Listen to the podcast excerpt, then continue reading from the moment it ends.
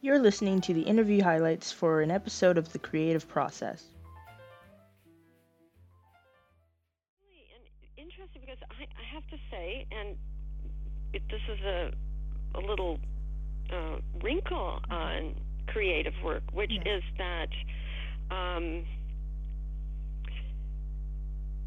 after you've done it for a very long time, you you have a feeling that you're not going to have to abandon a project. Oh. And yet I knew this thing was dead. And also, I think I understood once I started writing Memories of the Future that uh, that I needed that I was in part training myself for writing this book. it's, it's kind of like the elephant in the room, but you have to like um, be twice as smart or be twice as intelligent and still want to seem maybe as an object or you know there's a Yeah, I think you know. I think these are complicated um, issues, and particularly complicated, of course, for young women. Um, the strange, uh, one of the strange qualities of our culture, and uh, is, of course, that um, a beautiful young woman is assumed to be stupid. I mean, people do it without. Um, without thinking. There's an implicit assumption that um, you know beauty and intelligence are at odds, even though, of course, rationally, I think most human beings know that this is not the case. You know, if you pushed people to the wall and asked them, and they would say, "No, of course, people can." Uh, you know, or women can be uh, beautiful and intelligent at the same time, but um, but if you, I've, I've used this example before. I used it in an essay to point out how we all carry around implicit prejudices, and I said, so here's a little story. There's a beautiful young woman in a low-cut cocktail dress standing across the room talking to two other people. And then across, you know, on the other side of the room, two people are watching her. And one of them says to another, you know, that's so and so. She's working on her second postdoc in molecular biology at Rockefeller.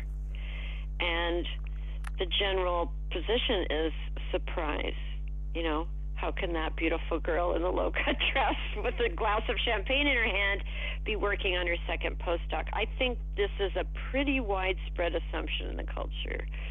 Uh, why is that? Well, because people in molecular biology for a very long time were not women at all, of any kind.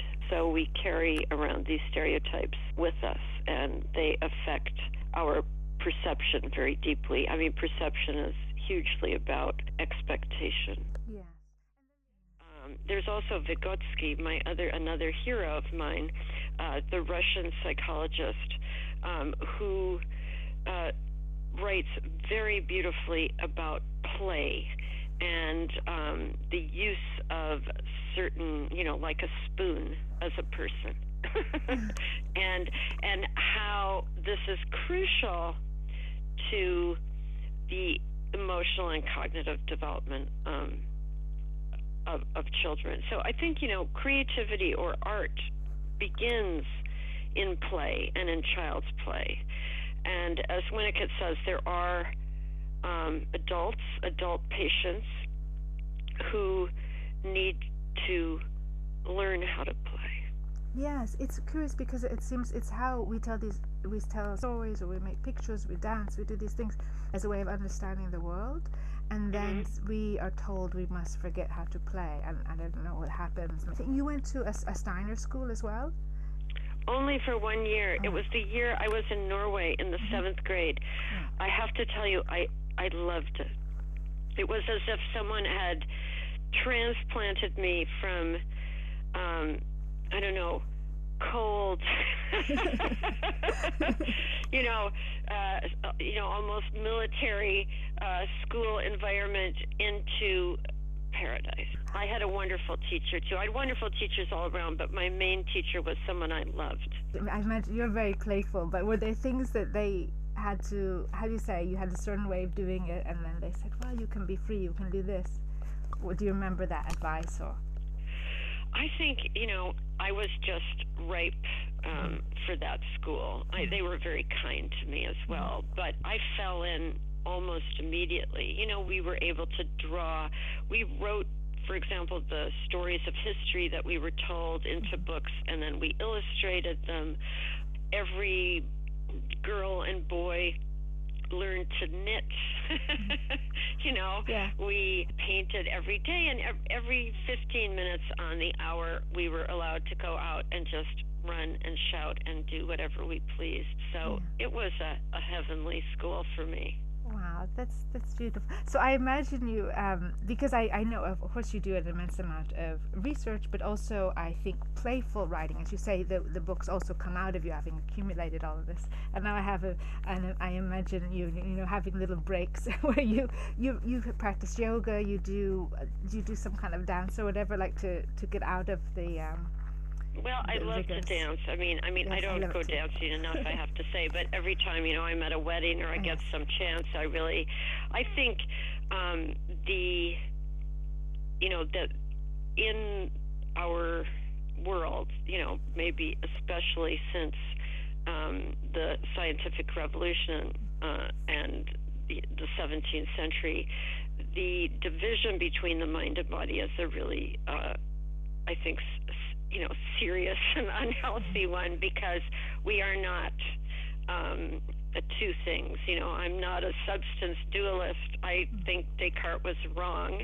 Um, as uh, invigorating a writer as he may be, uh, so our uh, we are bodies that think. You know, that's what human beings are. We are not um, minds hovering over uh, flesh, and I think it's.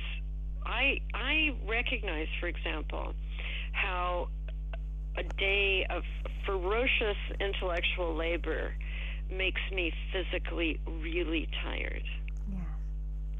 and that uh, it calls for, you know, moving one's body, uh, you know, stretching and and walking, uh, uh, doing something else, exercising vigorously, whatever that uh, that you get physically tired.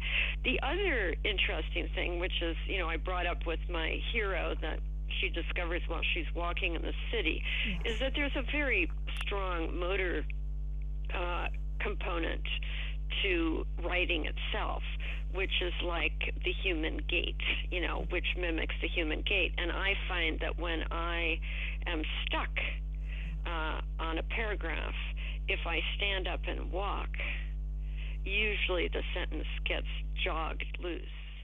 So that's a very interesting thing. Uh, you know, there are obviously differences in people's aptitude that we may be born with, but you know, the ability to dance intellectually is learned, just the way it's learned by dancers and by musicians. There's certainly some native ap- aptitude that is quite mysterious and that may be there, but without training, hmm. it's lost. And that's why I think also novels are great teachers because it's this kind of um, besides the the academic reading, which is wonderful that you you can you can go into these worlds. I think a lot of people f- feel limited, but in terms of it's a it's a whole world experience like that, and that you just you're learning about. You can. I mean, not with everyone's novels, but you can learn about so many aspects of the world without even realizing that you're learning. Yeah, listen, I have come, you know, uh, I don't even know if it's full circle. I mean, I have a PhD in English literature, and um, but now at age 64, Oh, I don't Um, believe it. oh yes, I'm an old lady. I have come to believe that, you know, one of the the greatest forms that we have is the form of the novel, and it is because in the novel, um, you know, in its sort of highest um, in its highest realization. You know, we can think of many of the great novels, but that you have access to the particularity of human experience in ways that you have nowhere else. I really believe that. To listen to the full interview and learn more about the Creative Process projects, visit www.creativeprocess.info.